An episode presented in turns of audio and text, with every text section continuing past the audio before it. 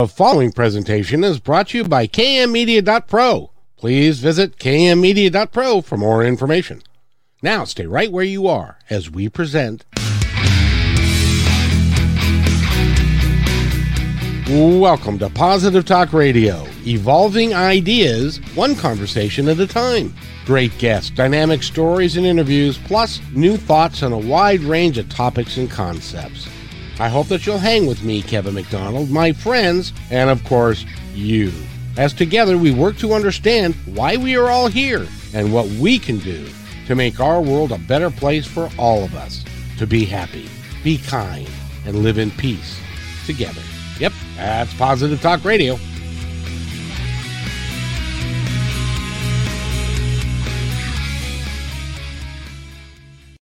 Welcome, everybody, to another episode of Positive Talk Radio. I gotta tell you, this is going to be a great episode. I hope you'll stay for the entire time. We've got two wonderful people with us today, and they're both authors. They're both PhDs. They also, I think, if they're not married, they're doing up writing. Oh, they are married. Okay. Oh, yeah. Like 30 years and counting. See, that's one of those things you just, these days, you just don't know how to ask. And stuff, but they're authors, they're co-authors, they write together. They've got some great books out. The one that we're going to talk about a lot is called, and the next one is Nothing Bad Between Us, which is more of a mother-daughter story. I do believe, isn't that right? That one's a father-daughter story. Oh, father-daughter. Oh, that's the third book is more about mothers and daughters. I tell you, that is a really important... That's right. That's the fourth one. She gets confused. Well, when you're a prolific writer like you guys are, it just kind of fades away. But I was looking at your reviews for Called and on Amazon, and you've got over 50 reviews, which is, I do a lot of authors and talk to a lot of folks, and 50 is a lot of reviews, which means that you've stirred the interest of a lot of people enough that they want to write in and put a review on it. And it's 4.5 stars. So you're done. We'll take that. Yeah, absolutely. So Marlena Fiol, is that right? Marlena Fiol, and I can say Ed O'Connor. That I can do. So welcome to the show, you guys. It's great to have you here. Thank you for having us. Thanks, Kevin. It's great to be here. We're going to have a good time because we're going to talk about you. And, in the beginning of the show, I mentioned that that we're all interested to know why we're all here. What are we here to do? What is the purpose of our existence and stuff? And you guys are delving deep into that subject matter, aren't you? Yeah, and we don't have an answer for sure. We're always becoming is what it looks like to me. Yeah. Every time I get an answer, it just leads to more questions. I think that's the beauty of it, isn't it? It's all part of the journey. It's not the destination, because as long as we're pursuing and moving forward, the destination keeps changing. Yes. And I would also just add to that as an introduction to our conversation today, that not only are we all becoming, in my view, but when we talk about purpose, sometimes people think big visionaries or extraordinary people, and I can't do that because I'm not one of those extraordinary people. And so I think one of the other messages for all of us is that we ordinary, flawed people can make a difference. And the book Called that we're going to be discussing today, among others, I think that's a real exemplar of flawed and very human people making an extraordinary difference. And what a great inspiration for all of us. None of us, there may have been one of us that was perfect, but the rest of us, I'm afraid, are not. And we're all trying to do the best that we can. Well,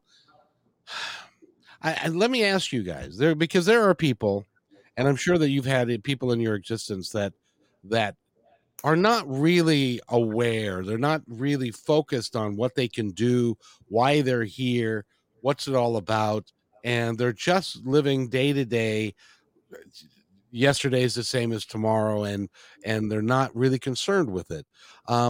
What makes you different than that? What makes you concerned with why you're here? What are we here to do? And that, is there a background there that we should know about?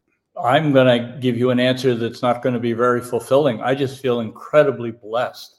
I don't feel I did anything to deserve being thrown into the questions. I feel guided. I don't understand why, but I'm incredibly grateful for it.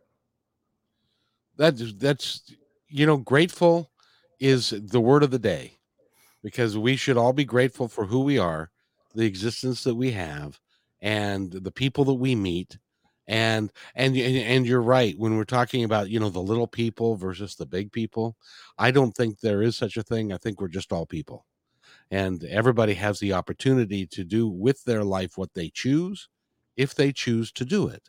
But there seems to be a barrier there that some folks just don't feel like. Well, as an example, you've written 4 books. You're both PhDs. You've spent a lot of time in school. You have had a great life, and you continue to have a great life. But it's not all cupcakes and roses for you, I wouldn't imagine. Well, and I was going to add to what Ed said, and I think gratitude is a huge part of the evolving journey that we're on.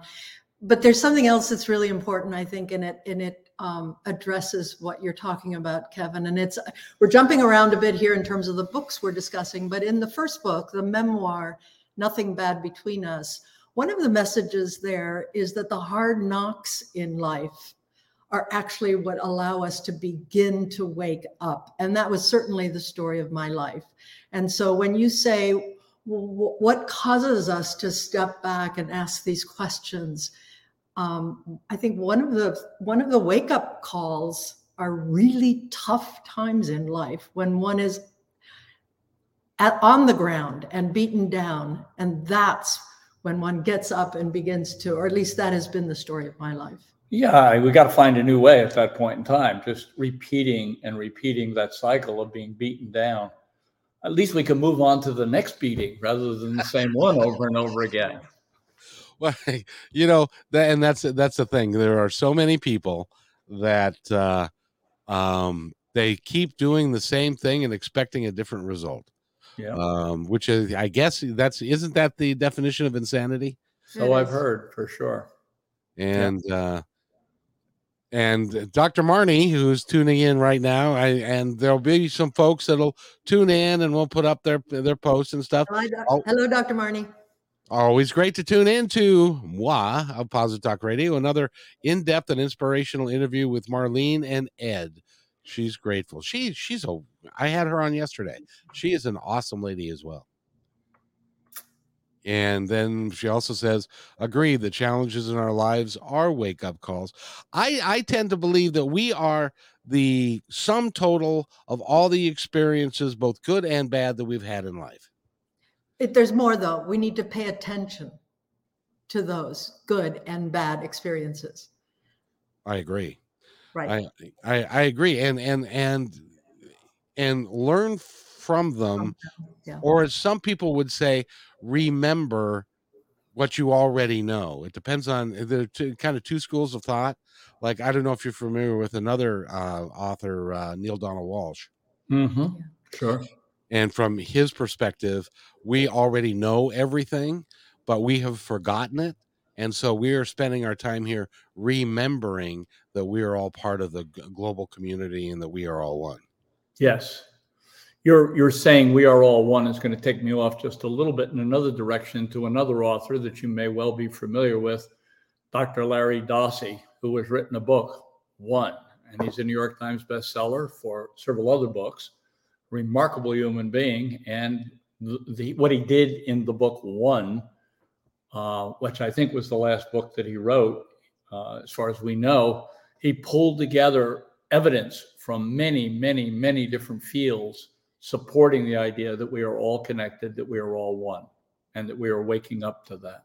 Yeah. It is, I believe that it is the question of our day, and it is number one, it's timeless, but it's also very important for us to recognize, because if we recognize that we are all one, we all come from, we're all made of the same stuff, regardless of the color of our skin or who we love or whatever, and that we are all part of the same human family, it would change how we view each other, I would think.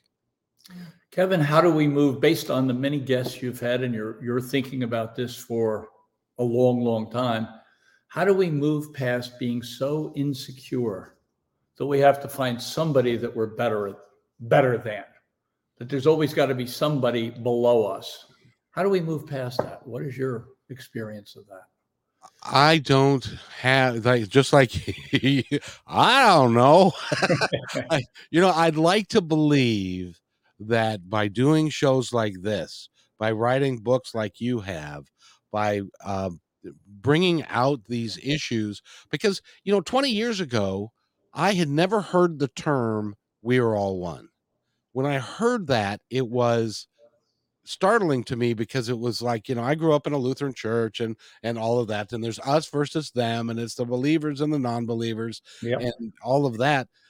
And then I came to realize that we are all one, but there are people that are not waking up to it. And so that's why this show exists, is to help people do that, and why your work exists, and why you feel called to do. Oh, that's the name of a book, I think. You feel called to do your work is that the more of us put the message out there that is actually the truth, the more people will come together, and it will raise, and I've heard this often, it will raise the collective consciousness.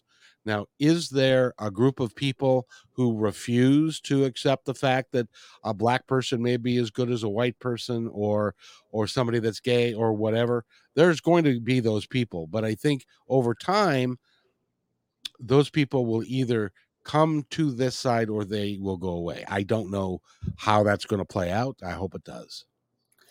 Marlena and I were in the consulting speaking business together for 25 years or so before we retired into this current life that we're talking about. And we were one of the areas we worked in regularly was change management in organizational settings. And you always had the people who are way out front and the ones that were never coming.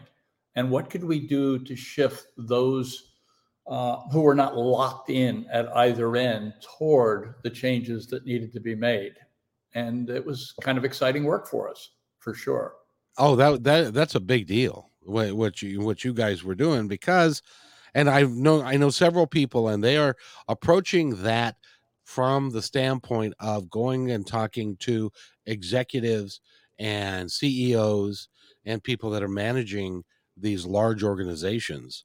Yes. And saying that what used to work doesn't work anymore, and you have to change your methods and methods of being to include everybody. Yeah. Absolutely. Is that kind of the work that you guys were doing? It is. Yeah, it's a good summary. Yeah. It's a good summary. And just to quote, you said they're going to executives. One executive that I am incredibly impressed with, and I'm not going to try his name because I will mispronounce it, but he's the CEO and chairman of the board of Microsoft. He got CEO's job, and I think it was 2014, and the executive chairman came later. But he said, look, we're stodgy. We're locked into believing we already know. We can't do that anymore. What we have to do is grow. What we have to do is be open each day to learning. And so he's created a very different kind of an organization right out of that idea that we have to be awake and we have to be willing to see new possibilities. And very important to what Ed just said, not knowing. Yes. Not knowing. I mean, how critical that is in today's world, when we all think we know and we can dump our knowing on other people and try to force them to know what we know. It's we've lost track of mystery and awe and learning to say, oh, I didn't know that. Yeah. It's just, we've lost that.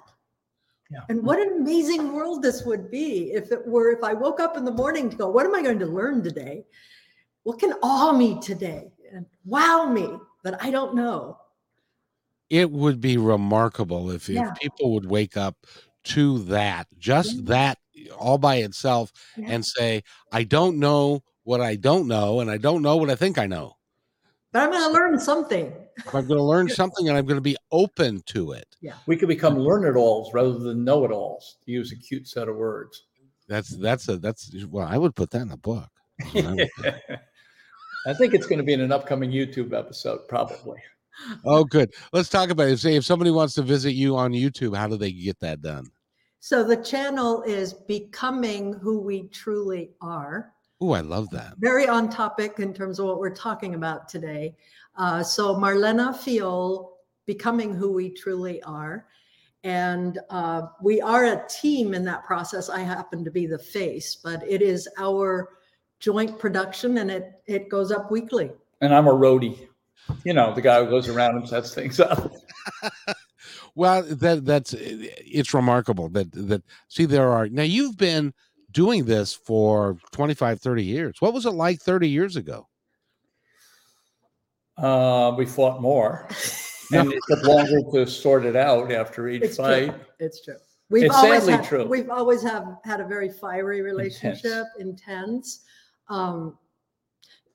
I don't think we saw the value of that so much early on, and we got really stuck in our differences. And now we still have lots of differences, but I think I know that we both see, even in the middle of the differences, that this is going to work out, and it's going to work out to be better than it was, whatever we're arguing about. And it's usually the YouTube episode, or the writing, or the lighting for an episode. I don't know why that light is there. It shouldn't be there.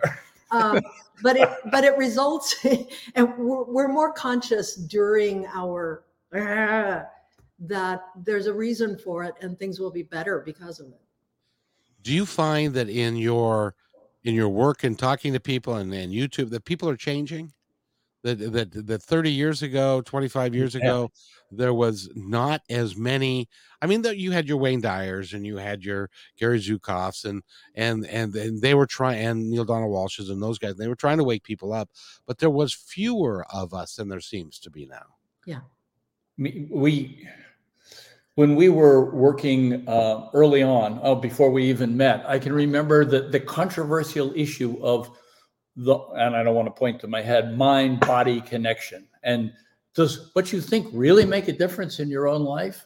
And it went on from there, obviously, to, obviously it does. Even more conservative traditionalists have come to understand that. But now the question, or maybe it was 10 years ago or so that I got fascinated with, was people saying, well, does what I think affect you? Oh, yes. And then there's phenomenal amount of evidence across space and time. I want to clarify, though. Do my thoughts directly impact you, not through my behaviors? Yeah. But what I'm thinking energetically impacts you, Kevin, right here, right now. Yes. Yeah. It's not like we control you. That's a different question. You're not suggesting 100% impact. Oh, I can make you whatever. But there's an influence. Yeah, there is. It's a favorite story of mine. I did this, and then I had to go make some money, so I drove a bus for 12 years, and I came to understand, because of my background and stuff, that when I was driving the bus, I could directly impact the energy within the bus by my attitudes and by what I said and by what I did. If it was negative, the bus became angry. If it was positive, it was a lot more positive. So I like to try and convince people, not that I ever will, that or at least to tell them that the things that you do and think on a daily basis affects the planet in ways that you'll never know. Yeah. Yes. And the people you'll never know. Yes. Good summary. Absolutely. And a great example. Yeah, and it was so true, because I remember distinctly one day I was in a really piss poor mood. I didn't want to be driving a bus. I was tired, and stuff. And I woke up about halfway through and said, "Why is everybody so pissed off?" And I looked at it and I said, "It's because I got this is because you're pissed off. And so you can directly impact everybody you meet, be it the grocery store, with the cashier, with doing the podcast, doing the YouTube. We can have a positive impact or a negative impact. We get to choose. Yeah. So you guys have been doing this for a long time. When did you decide to? Now you were public speakers, and I want to ask you about that. How did you get that gig? How did you guys start doing public speaking? If I tell you the truth, it'll sound too strange to believe. No. Tell me the truth. I'm just talking about myself. This is before we met. I was in the financial business. Enough. We'll just put that off to the side. I had financial security licenses and a principal's license and all that stuff. And I was in the wrong place.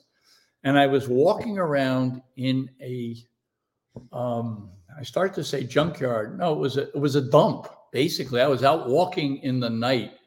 I gotta do something different. I've just gotta do something different. Begging, I guess, for guidance. And it came to me, I want to be a public speaker. Now I'd been standing up in front of university audiences. I've been a university professor for maybe 15, 20 years at the time before the financial business. But this was different. This was something I just knew I wanted to do. Now, how do you get from wanting to having it happen? A lot of practice and a lot. Well, yeah, and you go around taking every freebie I could get my hands on, and the local chapter of the whatever that needs a speaker for Tuesday morning at 7 a.m. for their breakfast meeting, and I met some interesting people like you did on the bus. But then I one of the people who came to me was the chairman of the healthcare program at the university I was working at. And he said, I hear you do a little of the speaking stuff. Would you come talk to the Rocky Mountain Financial something association a month from now? And I said, sure, I'll do that. And so I did. And somebody came up afterward and said, Ed, I don't think you've talked to financial audiences very much because you don't quite have the lingo right. But you're a good speaker, but you don't have the right. It's about a month later when this man who headed up the university healthcare program, I can still see him standing in my office door saying, I heard that was really good what you did. Would you like to do that for money? I can hook you up with. And he did hook me up with, and it became the biggest source of work over 20 years, 25 years. Now, a lot of other sources came, but that is now... Can I explain? No, that's being gifted. That's being guided. I believe that when we show up where we believe we need to be in life and what we need to be doing, that things come our way to support that. I really do believe it. And this is one example of that. We need to show up, though. Yeah. Yep. And it is so true because be it I interview musicians, authors, speakers, poets, a lot of different folks that are and animal communicators and psychics, and to a person there was a point in time when they suddenly had what I would call a download, a inspiration would be another way to use it. You were inspired because I believe that your team on the other side said, Ed, I think now's the time for you to take all this experience that you've got and to put it to use in a way that we want you to use it. Yeah, that's right. Yeah, no problem with that at all. I'll tell you about another epiphany if I can. This one will be quicker and it'll sort of take us back toward maybe what we're here to talk about a little bit. So we both retired in 2015, 16, something like that from our university and shut down the business. And then the question becomes, what do you do next? And Marlena, she was going to be a guitar player, and she played with that for a little bit. And I didn't have any capability or interest. And then she said something about maybe photography. And so that gave me a great thing to buy gifts for Marlena. I can go buy all this equipment. I said, no more with that. And we're in our living room. We lived in Tucson, Arizona part of the time each year. And we're sitting in our living room in Tucson. And she said to me, hey, would you listen to something? I just sort of wrote it. And she's just pecking it out on a keyboard. This is straight out of the keyboard. And it is in the opening chapter of her memoir, Nothing Bad Between Us. And I was blown away. I didn't know she could write like that. We can write academic articles. We were pretty good at that. We wrote academic books. But this is a different kind of writing. And that's a download kind of moment. I mean, I knew that's what we ought to be doing right there. And so that's now been 4 or 5 years. For 6 years. 6 years doing the research, getting ready for these books. A lot of research went into them. You know, it's for those of you that are nearing our age, and although I'm 64 and you're 65 or 66, I think. Yeah. Add another 10 years. Or at 10 and a half or more. Or here, but when you retire, because I watched my dad retire, and he retired. He was an executive for Nordstrom. He worked 6 days a week. Yeah.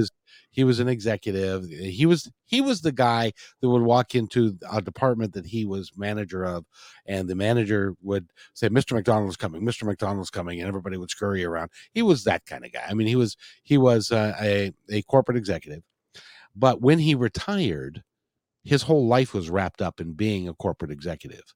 Yes. And so when he retired, he had nothing else to go to.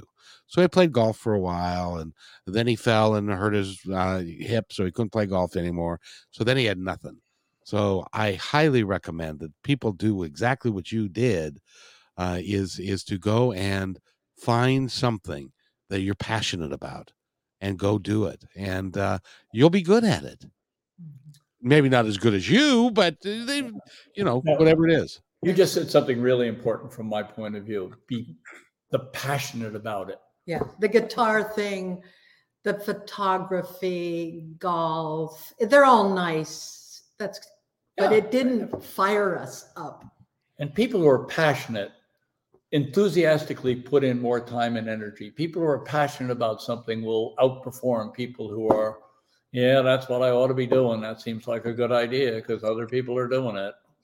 Well, and I'm retired now. The interesting story about how that happened is that the good Lord or whoever, the universe said, no, you're done. So they made me fall a couple of times and have a couple of surgeries. So I couldn't drive a bus anymore. But I'd already started the podcast, and I had, be careful what you wish for, because I had said at one point, gosh, I wish I could just retire so that I could just do the podcast, because that's what I love to do. And so they made that possible. Yeah. And here you are. And here I are, because I do 8 to 10 to 12 of these a week, including live radio on KKNW in Seattle. I'd love to have you on that show, because you guys are, you speak exactly the language that I think we all need to go to if we're going to ever get along and take care of each other. Yeah. And the world is crying for that now. It just is sobbing for it with the latest tragedy in Texas. It just goes on and on. There is such longing for what we are talking about that we need to get there. Yeah. I used to be a news junkie. I can't watch the news anymore. I'll watch maybe 10 or 15 minutes of it, and that's all I can take between Ukraine and Buffalo and Texas and 18-year-old kids buying assault weapons and killing children. Yes. And their grandmother. And it's just.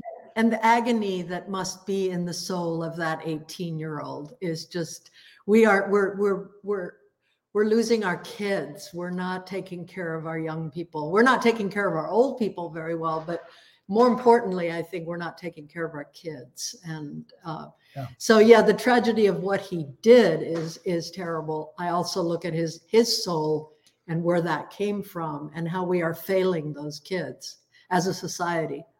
And as an example, in 2021, more people died of opiate overdoses than ever, and it was close to 1 million people in this country. Yeah. And you don't hear about those things, and how we as a collective society and this is actually more political than I generally get, but as a collective society, we need to take care of each other. We got 16 million kids going to bed hungry. We've got people that are homeless. We've got enough money. We could do it.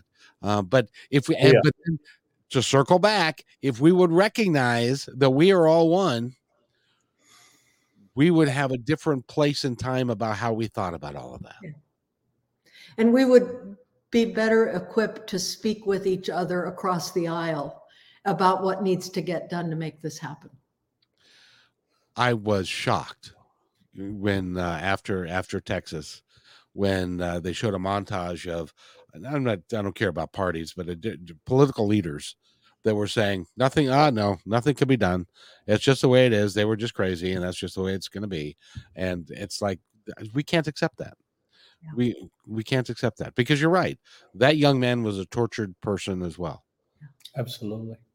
You know, so, but anyway, let's talk about something positive, like your book. All right, let's pick it up a little here. Tell me about Called. What was the motivation?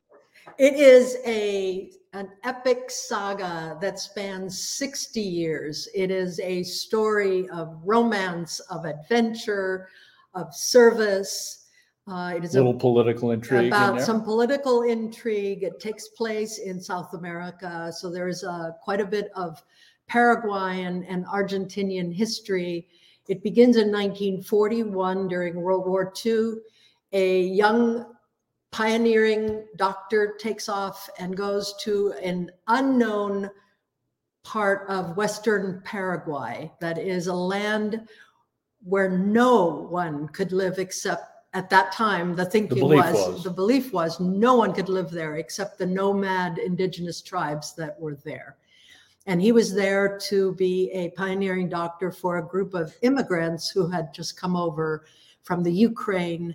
These are Mennonites who emigrated from the Ukraine to Paraguay in 1930, and they had no doctor. So this is where the story begins. Now, why would they go to a part of the world where nobody supposedly could live? Because there was no other country in the world that would accept them. Many of them were very ill. They had trachoma. 2/3 of them had eye disease, trachoma. And so Paraguay opened its doors to these people because they wanted someone to inhabit the western part of Paraguay that was considered. They wanted to lay claim to it because there was a war with Bolivia. And if we can put our people out there, maybe we can claim the land better than those Bolivians can. So everybody's got their own motives in the world. So our protagonist lands in the middle of this in 1941. These are Mennonites who claim to be pacifists, but they in fact are burning with Nazi fervor because they believe Hitler will get them back to where they came from. They can't take the land. They can't live in this hellhole in Paraguay. They want to get back to the Ukraine, and Hitler is going to help them get there. And so here is Dr. Schmidt in the middle of a Mennonite community, barely surviving in a desert, and the Nazi flames that are burning hot. So that's where the story begins. Why don't we let him in for a minute? Yeah. No. You know, you're really good because I was going to ask you. First of all, I'm unfamiliar with the doctrine of a Mennonite. What do they believe? So there are many splintering Mennonite groups. So I don't think that any one definition really.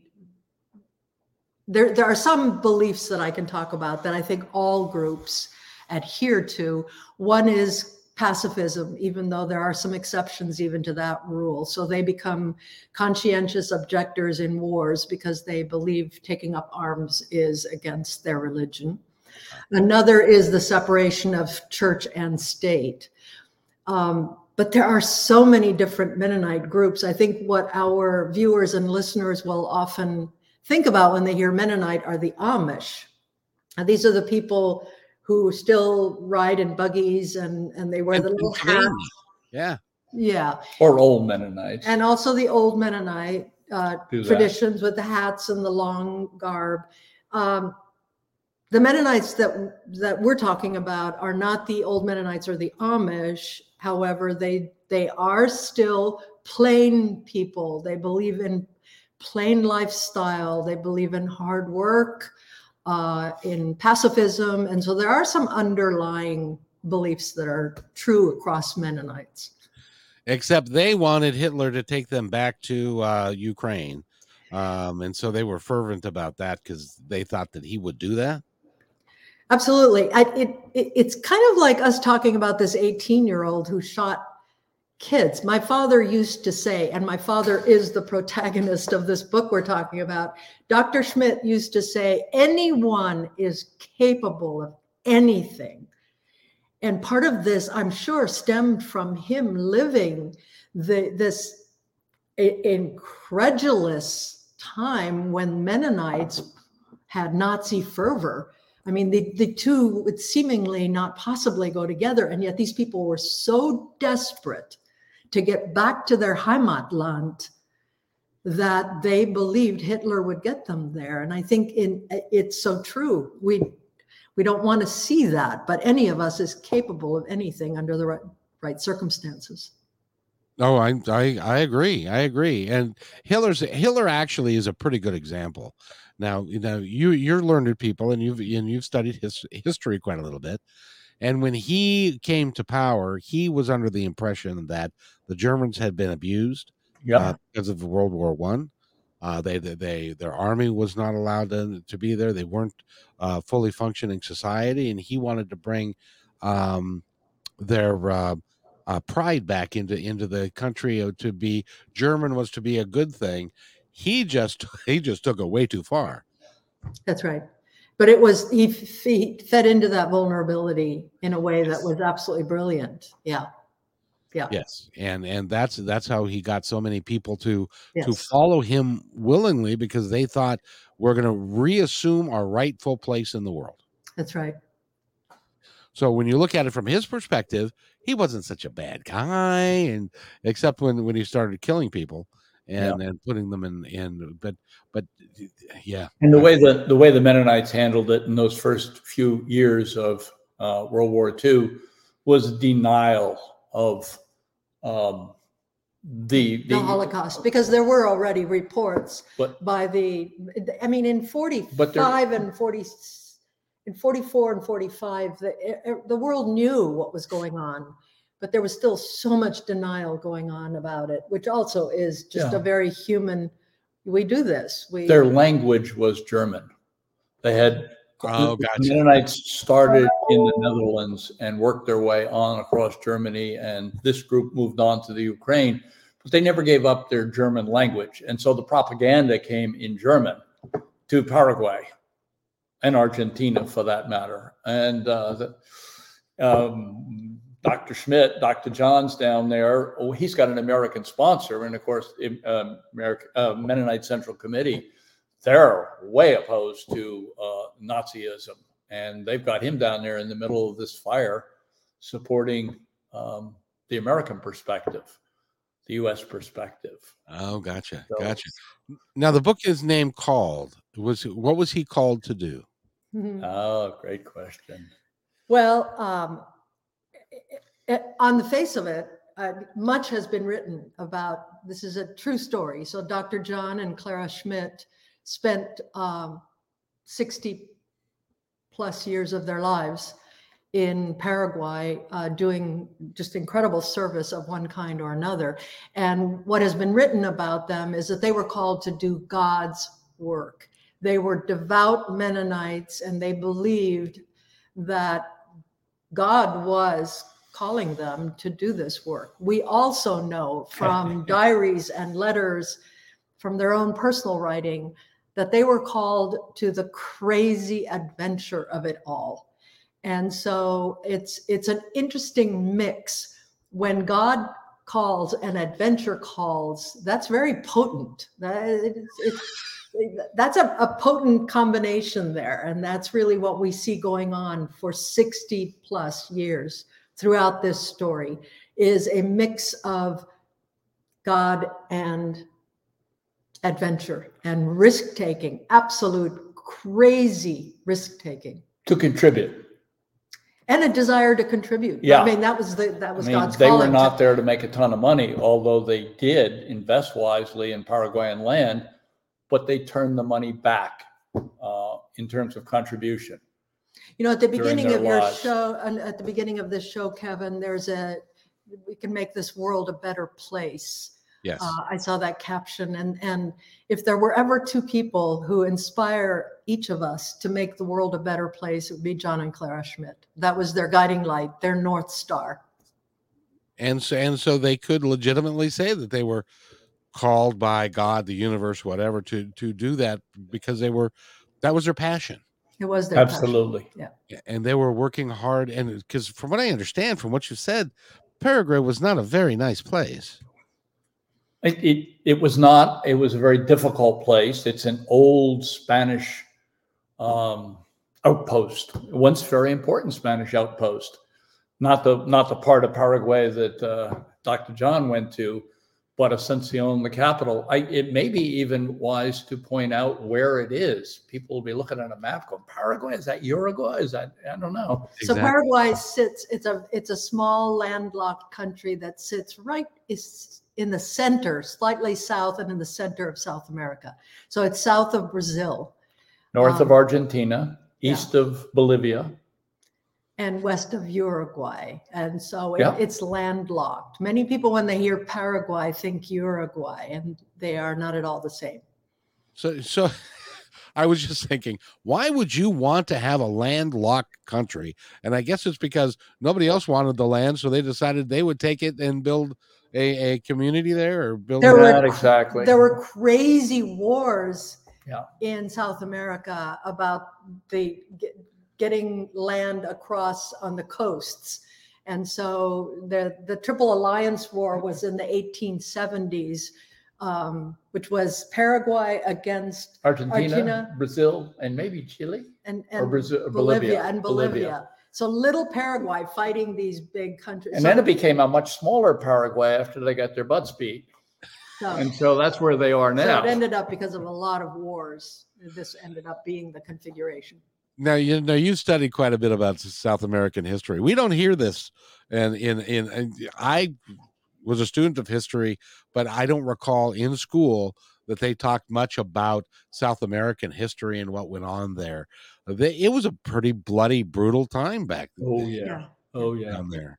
Yeah. And even during the time that this book covers, in the 1940s, it starts. Yeah, the war with Bolivia was pretty darn brutal, and so it was still going on. Yeah, it was still going on when at the time this book was written, and then of course the political machinations of Argentina, Evita Perón, and that all also is part of Called. It's part of I think Argentina's history people are a little more familiar with, and that is also woven into the story.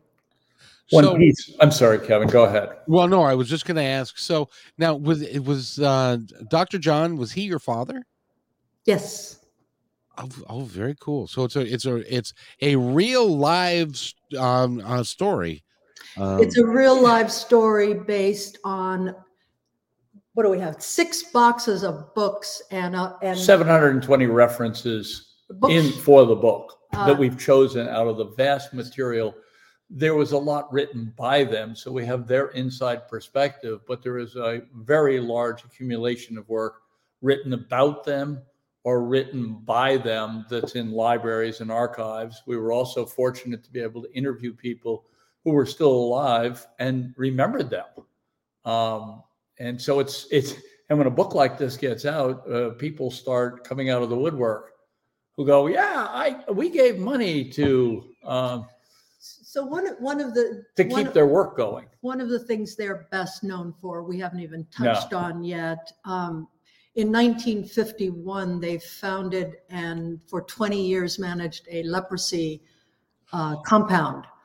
And what they are best known for, recognized by the World Health Organization, the American Leprosy Missions, is that they revolutionized how leprosy is treated on the planet today. So when they began their leprosy work, what happened is that lepers, as they were called, were... Her father would have gone nuts if he heard the word leper. These were not people, they were not lepers. They were people, dignified people like you and I, who have an illness called Hansen's disease or leprosy. But at that time, in 1951, lepers were locked up like animals into colonies. And even though there was not yet a lot of evidence that, I mean, at that time, there was still, it was not known how the disease was transmitted. But there was already a sulfa available that would halt the symptoms of the disease. And Dr. John believed that people, given the sulfone that was available, people should be treated in their homes and they should be kept in their families. And that is the way leprosy is treated on the planet today. And they, with drugs that have come into fruition since then or have shown up since then. He didn't have any idea what caused leprosy. I mean, he had some ideas, but there was no evidence. So this man and his wife took this 2-month-old child to Paraguay, along with 4 of her siblings that were all alive at the time, and took them to live among people who had leprosy, the most illness, the sickest. That's the word I couldn't come up with. The ones with the most severe illness who couldn't take care of themselves at home, we treated on the compound where I grew up. And in your home. And even in our beds before the clinic was built. People must have thought that you were absolutely crazy. Well, they thought my father... Maybe they were right. It's possible. He was pretty crazy. He also... Makes him fascinating. Yeah. It was a combination of crazy and brilliant and believing. And underneath it all, believing in the dignity of all human beings. He would not have had the words, "We are one," Kevin, but he lived by that rule. Yeah. Oh, yeah. That is awesome. By the way, when are you writing your autobiography? Well, the first book that I wrote was my memoir. And so that is Nothing Bad Between Us. And it... say a few words about that. Yeah, my brilliant father and I had a very difficult relationship when I was a child. She has a personality very much like her father's. I drove him nuts, and he beat me until I was bloody. We had a very, very bad relationship. The book, however, my memoir, is not so much about that. It is much more about the journey toward reconciliation and toward forgiveness. And so it's a book that traces that journey from the broken child that I was to healing and forgiveness. And I'm going to probe her. The name of the book really is about a certain Low German. She speaks 5 languages. Low German and High German are 2 of the 5. So my mother tongue is Low German, which is what I'm going to back up a little bit. So my parents grew up in Paraguay, but my father's people came from the Ukraine, which is exactly where the people came from who then later immigrated to Paraguay. So he was really going to help his people in Paraguay. And their native language is Low German, which is Plotich. And so when my father and I...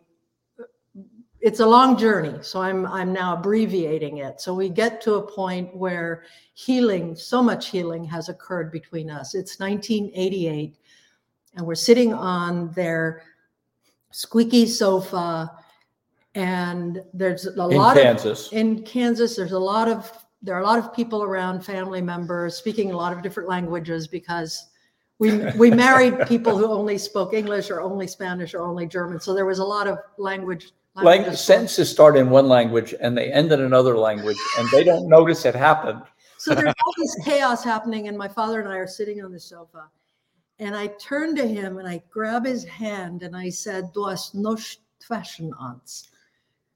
And what that means in Plotich, in Low German, is nothing bad between us.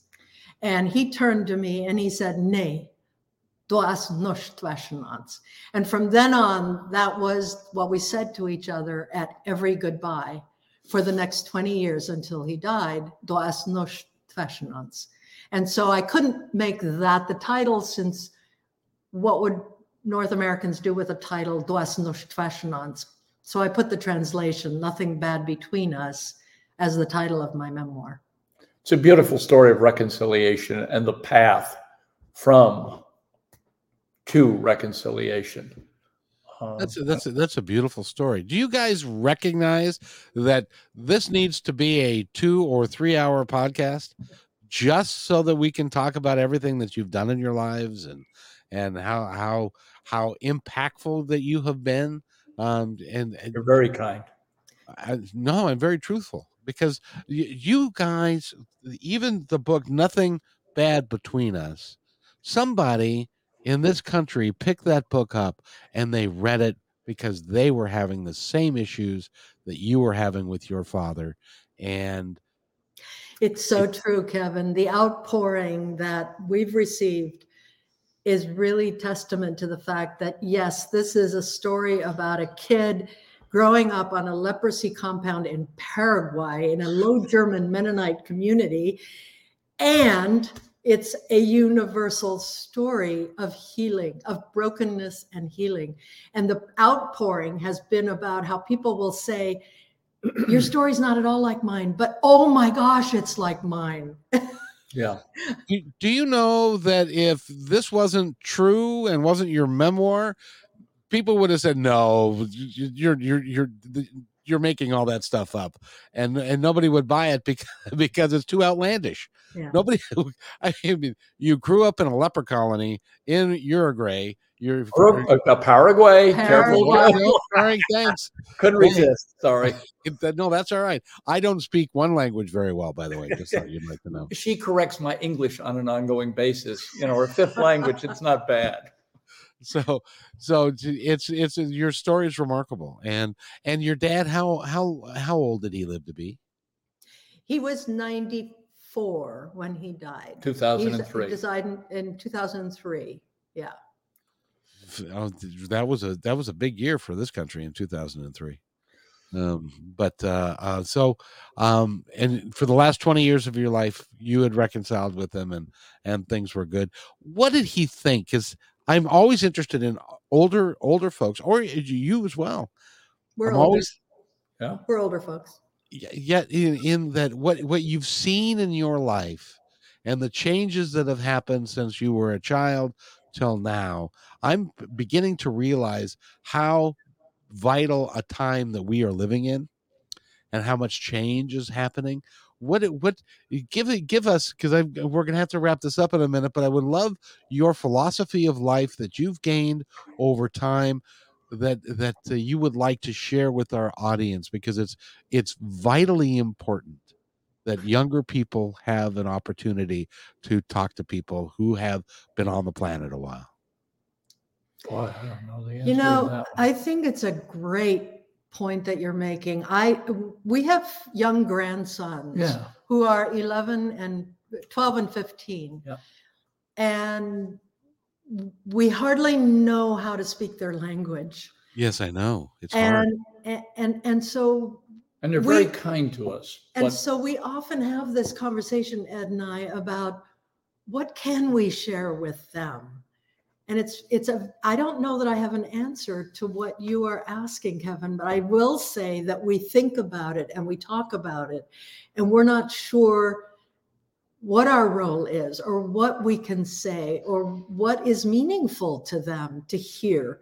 They don't want to hear that we walked 5 miles in the snow going to school and back. Uphill both directions. Or whatever Yeah. But it's a great question that you're posing, and I don't know that we have an answer. No, and if we did, it wouldn't be the same answer we had 4 or 5 years ago, and hopefully it won't be the same answer we have 4 or 5 years from now. I can tell you that what I'm working on, because I don't do it terribly well, I don't do it well at all, is kindness and gratitude. And I'm finding those incredibly important in my life right now. And but I think Kevin was asking about what we kindness learned and gratitude about having lived as long as we have. And and that falls under that category, kindness and gratitude. And gratitude for the lives that we're living, the things that we've done. Because remember, and I keep, do you know 1990 was 32 years ago? I find that just remarkable. That it seems like it was like yesterday. But your 15-year-old grandson was born in 2007. It's just crazy. It's crazy. Yeah. And so he doesn't know things like if I said to you, photomat, you would know what I'm talking about the little building where you would go and have your pictures developed. Sure. Doesn't exist today. Right. Or Blockbuster or, or the world couldn't live without it. Right. Yeah. Or the fact that we didn't, in 2000, nobody had a cell phone. That's right.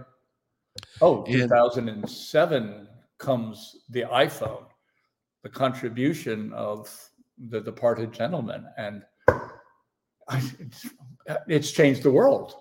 And the cloud technology that allows it to operate and allows us to have this conversation across space and time. I mean, we came out with a book about the time the pandemic hit. Well, what are we going to do? We can't go to bookstores and speak, which would be the normal thing. Instead, we speak to people like you all over the world now, as opposed to locally where I can drive to and speak. I agree with you. What's interesting about that is I talked to a guy that he books himself. He's a magician. And he books himself all over the world. And he's a comic / magician. Now he does his stuff via Zoom. And so he doesn't have to get into his car, go to the airport, get into an airplane, fly to Minneapolis, wherever he's going, stay in a hotel, stay all night, and then do his gig the next day, and then get into an airplane. And I think it's going to help the planet because we're not use all of the resources because we can do this.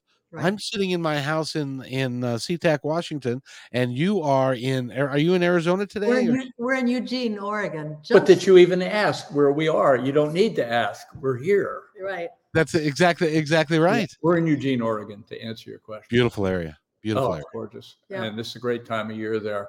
I want to go back full circle if I can, because I know we're coming toward an end, Kevin, because you said so. The football coach that I remember so well that you may be old enough to remember, Vince Lombardi, who was the Green Bay Packers' phenomenally successful football coach. And one of the quotes and I'm going to take it back to Called, one of the quotes that I like from Mr. Lombardi is something to the effect of, we would accomplish many more things if we did not believe they were impossible.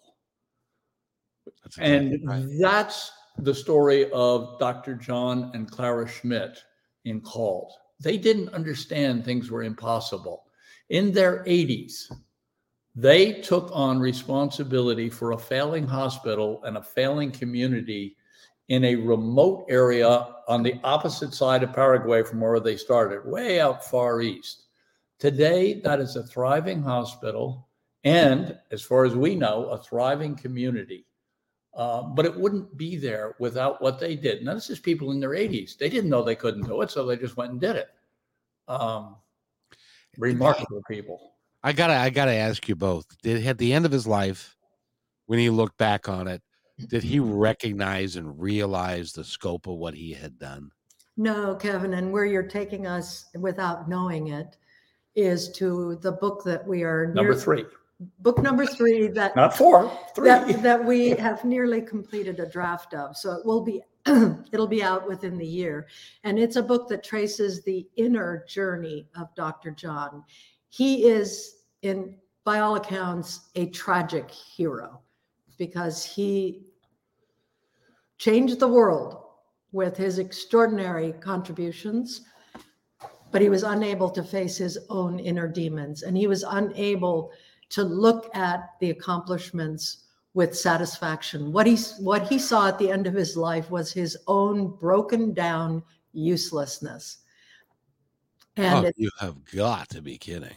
No, and that's what we're exploring in this. That's what we're exploring, and it's a tragic, but we're going to hopefully write it as an inspirational story again about the possibilities we have while we are here, while we are alive, to really nurture our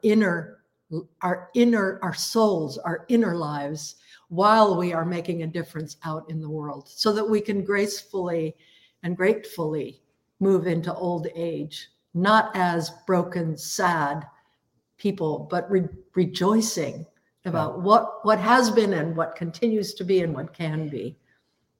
And so the book hopefully will be an inspiration, but underneath it all, yes, he was a tragic hero. And I just want you to know that I have thoroughly enjoyed this, creating this podcast with you and the conversation that we've had. And you have inspired me with your work and who you are and your stories. It's just a remarkable thing. Can I beg you to come back and do some more? I don't know if we know anymore. Or do we use it all up? I'm not sure. Once it's a pleasure to be with you, Kevin. Once healing the wound is out, we'd love to come and talk to you again about reactions to that book. That would be great fun. Absolutely. Absolutely. And I also want to introduce you to my audience on KKNW, which is in Seattle. It's a over-the-air broadcast, and it's the 14th largest media market in the country. And I think you would have a lot of value to that audience. We'd love to do that. And for anyone who would like to get updates on the release of our next book, if they subscribe to our website at marlenafiol.com, and I assume you will provide that in show notes. Yes, ma'am, I will. If you go to her, last name is spelled F-I-O-L, and Marlena Fiol, and you can get the information you need there. By the way, you're not hard to find. You're all over the place. So go check them out. Even if you just start with the name of the book, which is Called. It's done very, very well. It's got lots of great reviews, and you guys should be. You should be very proud of who you are. Oh, you're kind. Thank you, Kevin. We're privileged and feel very blessed doing what we're doing together. Absolutely. Yes. Absolutely. And we'd love to speak with you anytime, Kevin. It's a pleasure and an honor.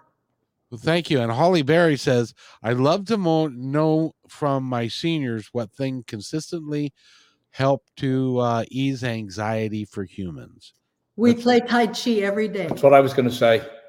We are devoted. I mean, it reduces falls in older people by over 50%.